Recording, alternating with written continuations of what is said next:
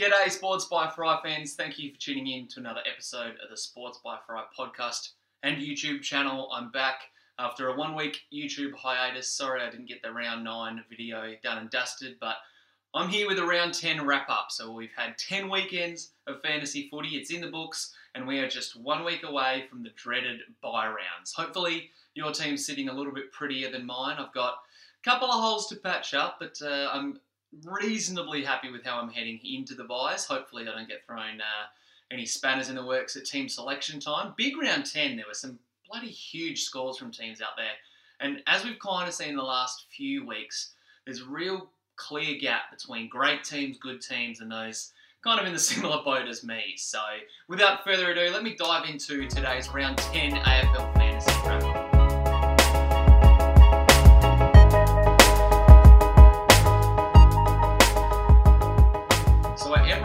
This video slash podcast on a Tuesday. If you listen to the Sunday sit down uh, with JLo and myself, you'll know that I was busy on Monday. If you didn't, it's worth a listen. Make sure you tune into that podcast every weekend. But uh, yeah, I'm back on a Tuesday, so I've got a little bit more relevant information after the weekend of fantasy footy. I'm going to talk about all the trending topics, but as per usual, I'll start with my team. So the large fries and Coke managed to top 2100. Didn't look like they were going to get there for a period of time, and I was a bit nervous, but happy to see the boys get to 2105 for the week. There are a couple of duds around the grounds, but starting in defense, things went pretty good.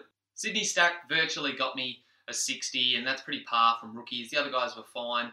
Generic hundreds from, or close enough to, from uh, Rory Laird and Jake Lloyd. But James Sicily on debut was the big talking point. He came to party, thank God, because uh, the other bloke I traded in didn't really. So I really wanted to get someone with around 12 bye into my defence. I tossed up maybe getting Jason Johannisen or Caleb Daniel, but their form hasn't really excited me too much. So I paid up for Sicily and he went bang in week one. Hopefully he can go well in round 11 and keep up those big scores throughout round 13 and 14 when I've got a lot of those other dudes resting. Into my midfield, from a consistency standpoint, everyone was pretty solid. There were no glaring terrible scores, although Angus Brayshaw just continues to be the bane of my existence and he's worth so little now that I don't think I'm going to move him on. Others might have differing opinions, but it's good to see Gaffy and Tim Taranto continuing their rich vein of form.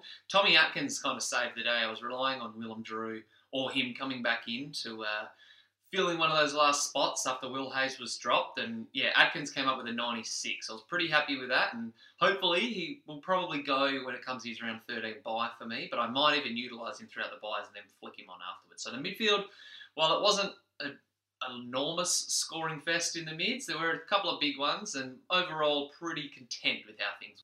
The rucks were stellar as per usual. Jarrod Witts topped 110, which was great to see. Again, I think I'll stick with him right up until it's time to uh, swap him for Max Gawn at around 13 and 14 bye. Brodie Grundy was my skipper. I thought he would monster Cal Sinclair, and he did.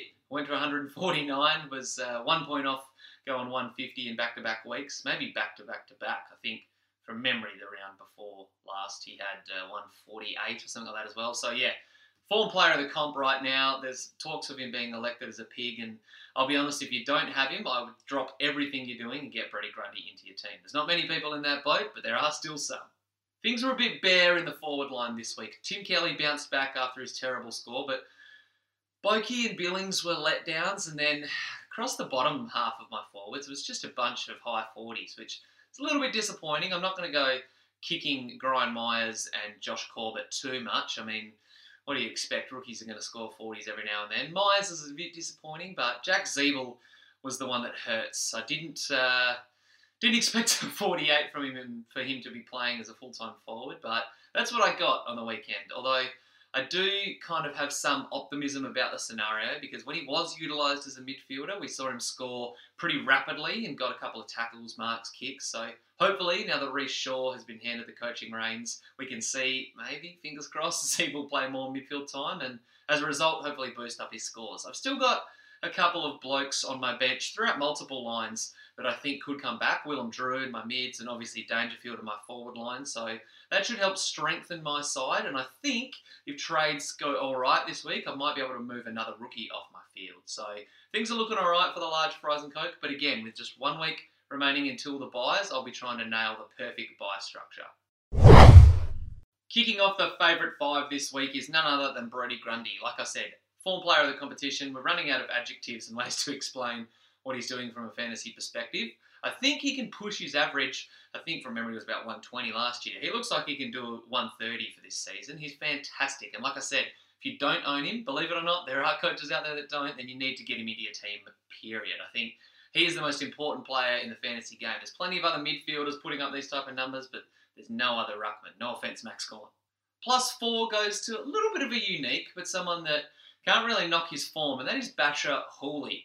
He was maybe in my trade calculations a few weeks ago, but I am very heavy in the round 14 bye from a defender perspective, so I might have to wait until after round 14 bye to bring him in. I do have some skepticism over his health because I know that in the past he hasn't been able to string a full season together, but yeah, he looks fantastic at the moment. Looks like he's captured that rich vein of form that saw him contend for a Norm Smith medal back in 2017. He's rebounding off the half back line, getting plenty of marks, and even pushing up the ground into the wing and being the driving force inside 50 for the Tigers. And while they're on fire, I think Bachar Houli is going to keep reaping these points. So definitely a trade candidate if you can. Probably would look to, I don't know. I think, yes, he's a trade candidate, but just proceed with caution. The plus three went to a bit of an unknown this week as well, with Todd Goldstein scoring a round high 153. It Would have been nice if he could have lent maybe 20 or 30 of those points to Jack Ziebell, but I'm not going to talk too much more about him until it's uh, time to get negative. Goldie, on the other hand, very positive sign. There's not too many coaches that would be rolling with Goldstein. I think from memory, it's the first time he scored over 100, or at least top triple figures this season. So coaches probably would have given up if you've had him in your classic side. Very handy boost for draft leagues, and I think in classic you can't consider trading him in. It's too risky unless you want to try and get him as a stepping stone to Grundy or Gawn. But I would advise against that. And if you do have Goldie, then clap it up for him this round, but probably try to upgrade sooner rather than later. Before the season began, I made the pretty bold prediction of saying that the best fantasy player in the competition this year, and well, injuries kind of ruined his first month or so of footy. He's gone over 100 in every one of his seven games he's played so far this year. He gets a plus two for 135 on the weekend. I know that there's a few coaches out there doing a couple of fist pumps, having brought him back in after his uh, few little injury hiatuses. Hiatuses? I don't know if that's a word, but after he spent some time on the sidelines, he's definitely looking like the player that I thought would be the best player in fantasy this season. I am still slightly concerned about the injury risk, but with Coniglio in and out of the team with his own injury issues and Taranto and Whitfield showing that it doesn't really matter who's in the team, they can beast. I think the Giants midfield is just a fantasy points factory. So nothing wrong with targeting Josh Kelly. Again, keep your byes in mind, but once the byes are done, I think uh, Kelly will be in the contention for a top eight midfield. Can't remember off the top of my head if Ricky Henderson has got uh, any shout outs in the favourite five yet this year. I think from memory he might have back a couple of rounds ago when he had a 130 or so, but he gets a plus one this week after another big score 145 he had in Tassie against Port Adelaide. And well, you could argue that James Worpel and Jaeger O'Meara are better fantasy players. No Hawk has scored more points than Henderson so far this season. Is a little bit too risky for mine to advise trading him in. However, if he keeps up these type of numbers, I'm going to have to eat my own words sooner rather than later. Fantastic draft pickup for those that started with him. And if he happens to be sitting on your waiver wire, which is highly unlikely, I would add him yesterday. I know I'm not the only one who brought in Jack Ziebell this week, and he's going to kick off the frustrating five with a negative five this week. Again, it's probably not his fault considering he played about 15 metres out from goal and wasn't allowed to venture any further up the ground the entire game. Hopefully, now that Rhyce Shaw's got the reins, like I said, he can use a couple more traditional forwards in the forward line, and Ziebell will be roaming the midfield, which I think will happen. I'm not going to hold my breath though. There's no certainties, and until we see that, I would advise against trading him in. However, if you are an owner or you brought him in like me stupidly last week, you've got to write it out. We got him for that round 14 bye, so hopefully he can string a couple of games together. And worst case scenario, we'll ditch him in a month's time. This bloke was bloody close to getting the negative five this week, and there's a few people who hit me up on Twitter and asked me to uh, give Jaeger O'Meara a special spray. So the negative four goes his way after a 56. The first maybe five rounds of the season, maybe six. He looked like a unique top eight midfielder and was putting up fantastic numbers. Got a little bit of attention from some opposition, and as a result, has seen his scores kind of decline. But 56, come on, Jaeger, you're better than that. I don't know if it's Jaeger or Jaeger, but I don't really care until he starts scoring back in the triple figures like you really should. Jago O'Meara might not have as high an ownership as this bloke, and there's a lot more coaches that will have their finger on the trigger after another dud score from Stephen Coniglio. Granted, did come via injury, but he was only going at a point per minute. So if he had played 100%, or sorry, let me rephrase that, he was going at a point per percentage of game time. So he scored 69 from 69% time on ground. So if he had played the whole game, he still would have only just got to triple figures going off those numbers. So we need more out of you, Coniglio. We were expecting you to be a top eight midfielder after the way you started the year. And granted, injuries have kind of quelled his influence recently, but hopefully he can come back and capture some of his more midfield time. I know that he's played a little bit more up forward than owners would have liked, so that is an alarming sign. I wouldn't go trading him out just yet, but yeah, it's justified to have rage trade him and explore the idea of moving Coniglio on because if he keeps this up, gotta go. The negative two goes to another midfielder who is in top eight contention because of his huge scores and his ceiling. We saw him had 160 against Gold Coast a fortnight ago, but he only managed to drop a 62 this week. Clayton Oliver seems to have caught Angus Brayshaw's disease and uh, forgotten how to football, fantasy football at least. I know, again, similar to Jaeger O'Meara, there's not as many coaches out there that will be running with Oliver, but for a premium midfielder, we can't be having too many of these scores. You've got to lift Oliver. I'm running out of ways to uh, try and motivate Angus Brayshaw. So after giving him a negative five, a negative four, maybe even a negative three in the past, I've put him at the bottom of the frustrating five to hopefully get a rocket up him and uh, send a message. I don't know what the hell his problem is. It is worth noting though, he did have 53 points in the second half. Oh, who'd they play last week? Can't remember blanking at that, but regardless, it didn't really matter because Angus Brayshaw wasn't there to be seen for a hell of a lot of the game. I don't think I'm going to move him on personally now that he's dipped under 600 grand. I'll talk a little bit about that soon in trade tactics, but Angus Brayshaw, what are we going to do with you? Okay, speaking of, let's jump into some trade tactics. Now, the bye rounds are two trades away, so if you have not done any planning for them, then it's not yet time to panic. I would be a little bit concerned, but you do have two trades to kind shuffle around some things, and then you have three trades starting next week for rounds 12, 13, and 14. For those who aren't aware, during the bye rounds, your best 18 players' scores count. So obviously, if you're rolling out 20, 21 dudes every weekend, then it is kind of a bit of a luxury, and not many coaches will be in that position. But it is a good thing because then you can obviously have a few extra scores that will just get pushed to the side, and hopefully you'll be able to take some uh, decent scores from good players. So I think that regarding the byes, it's a bit of a bad idea to trade in blokes who have the round 12 bye this week, considering they're not going to be playing next week. I know they'll be playing in round 11, but it's a wise idea to wait until round 13, in my opinion. Obviously, there's circumstances that will change everything, and if you're going to try and land a superstar and maybe you don't have Travis Boak already in your forward line, I'm not saying don't get him, but yeah, it's wise to probably pump the brakes a little bit on those round 12 guys. One bloke in particular who I was looking at bringing in is Zach Merrett. Kind of sucks I'd have to wait another week to potentially snag him, but he could be worth the wait. Similar with Jack Macrae. Hopefully this week he shows more signs of life and can put up a good score, and then we'll have his round 12 bye and his perfect trade candidate to bring in off the byes. For that reason, if you're looking at doing a mega upgrade for potentially someone with a sore hamstring that I'll talk about in a few moments' time, I would look to get Andrew Gaff with around 13 bye, maybe even Mitch Duncan who has around 13 bye. They're my probably favourite two targets for the round 13 blokes. And round 14, you got to get Lachie Whitfield. He's someone that I don't have and will be. Uh, hard pressed to avoid trading him in this week. Failing that, you can probably try and snap a discounted Cripper, Lachie Neale. I know he has round 13. Sorry, maybe Matt Crouch if he comes back. But yeah, round 12 blokes, I think it's safe to wait on them. Pointing my attention to some rookie downgrade targets. We've got a few blokes in the mix, which is something at least. We haven't had a few uh, trade candidates in recent times. So I'm glad to see Oscar Baker and Mitchell Hinge looking like actual footballers in their second games respectively. They scored a 72 and a 68 from memory. So Hinge is a bloke with around 13 bye that you could target in your defence, while Baker is someone with around 13 bloke that you could target in your midfield.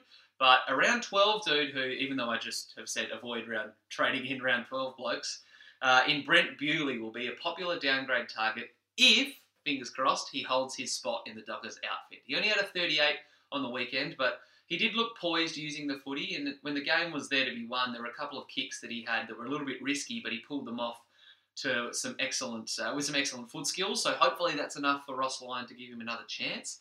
If not, he might be worth looking at after the round 12 bye. If he comes in around 13 or 14, he could be another downgrade target.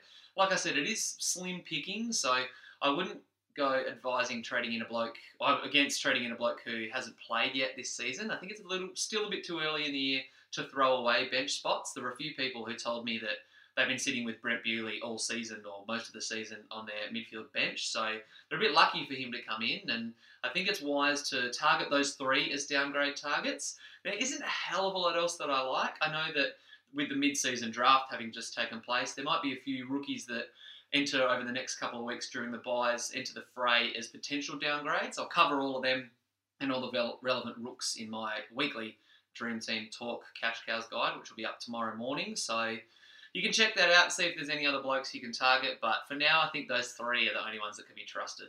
Without question, Tom Rockliff's hamstring is the biggest discussion point heading into round 11. He did his hammy and still managed to score a 91, went off the ground, had it tested, still looked a bit proppy, went back on and laid a couple of tackles, but then was uh, put in a tracksuit for the rest of the day. However, Port Adelaide has said he still is going to fly to China. They play St Kilda in China this round, so we're going to have to wait till Sunday. Or sorry, he's playing on Sunday, so we're going to have to wait till Friday to see the confirmed teams, and they're going to give him every chance to play. Seems like it's a bit of a line bowl at the moment, and personally, I sit in the trade out Rocky camp. While you can still get him to something decent, I know I got burnt a little bit by this by not trading Angus Brayshaw in the last few weeks. I think trading Rocky while he's still sitting around the 700 grand mark, he's might not play next week. He's definitely not playing the week after that. Get a bloke in around 13 or 14 bye who can give you guaranteed points for the next few weeks. And who knows, by the time Rocky comes off his bye, he might have a big break even. You can watch him play Freo and Geelong and he settles and then you can bring him back into your outfit. That's what I plan to do and I think trading him out is the way to go. There are a few premium blokes that have kind of given a rev up uh, in the last oh, 10 or so minutes and I think it's wise to hold on to these guys and focus really for the next three rounds on trading out the blokes who aren't playing and maximising players on the ground. Especially during these byes, it's crucial if you can have maybe even 19 players playing and all of a sudden someone gets injured on an 11, that score's wiped out of your best 18. So every player on your field really does matter. Unless you have a bit of a luxury trade, I wouldn't go moving on Angus Brayshaw. Like I said, he's not worth a hell of a lot. Jack Ziebell's similar boat. Maybe his role will change or something different will happen now. Rhyce Shaw's the coach, so we've got to at least see that through if you are an owner. And even struggling premiums like Coniglio and Jack Macrae, who I haven't talked about a hell of a lot, but hasn't looked like the world beater that we uh, all thought he would be. He was cost nearly a million dollars to start the season and hasn't looked much like it. I know that his streak of hundreds uh, was pretty consistent right up until last week, so it's a tricky time, and I know that it's tempting to try and upgrade one of these guys to the likes of Gaff or Whitfield. And if you've got nothing better to do and it does suit your bye structure, I'm not saying don't do it, but I think maximising players on your ground is crucial for the next few weeks. So for that reason, I'd probably hold off trading these premium types. The similar can be said with some of these rookies that we've seen plug away through our teams for the majority of the season. That's like Michael Gibbons, uh, a bloke like Cal Wilkie in defence, Tom Atkins as well. Those three have pretty much been playing the whole season, and for that reason, I advise holding on to them at least until their bye. Maybe by then there'll be some other fresh meat that you can trade to, but their spot in the side is fairly secure, so I'd advise to keep them for at least two scores in the next three weeks when the bye rounds do hit. However, there are a few cash cows that I think it is wise to trade on. Jack Petruccelle and Matthew Parker have been in uh, West Coast and St Kilda's outfit respectively for most of the season, but I think their race is done. You don't really want another 30 or 40 on your field. You can accept it from Gibbons and Atkins because they've shown the ability to go big, but I think between them, Parker and Petruccelle have only gone over 80 probably once this year, maybe twice. I would also look to trade out Jack Scrimshaw. He's someone that I offloaded a few weeks ago before all these injury issues surfaced and yeah, I don't really trust him. Uh, got the round 12 bye as well. He's a perfect trade out candidate to get someone like Mitch Hinge in your backline. Finally, call me a hater. I'm not a fan of Jay Lockhart. I'm sorry. I know it might be an unpopular take, but I don't trust him. After his 190 odd that he had a couple of weeks ago, he's gone back to back 40s. I kind of called it, I kind of saw it coming. I don't want to call myself Nostradamus, but he can't really be trusted, especially throughout these bye rounds. I think even though he has, like I've said, cemented his spot in the side, I think if you're going to get rid of someone, he's probably the bloke to do it. Granted, he does have defense and midfield status, which can be a very handy link during those bye rounds. So make your own call on it. But if I was an owner, I'd be flicking him out.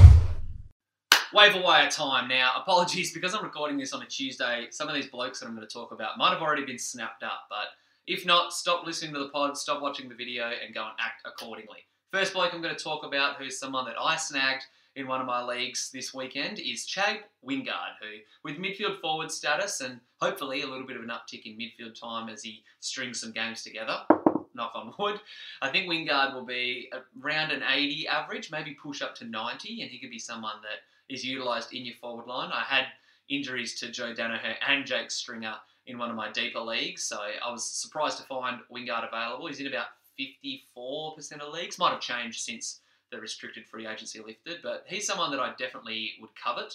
I've been driving the Brandon Parfitt train all season, and his ownership is still under 40%. So, again, I'd hate to call a draft bloke a safe 80, but I think that he can definitely provide that for your forward line. In the back line, Darcy Byrne Jones probably not going to be around 57% ownership he had when I wrote the article before free agency lifted. So again, probably not going to be in a hell of a lot of waiver wires, but he went 126 for a season best game on the weekend, and I think he can string together a couple of solid performances, maybe like Parfitt, get you around a 75 80 average.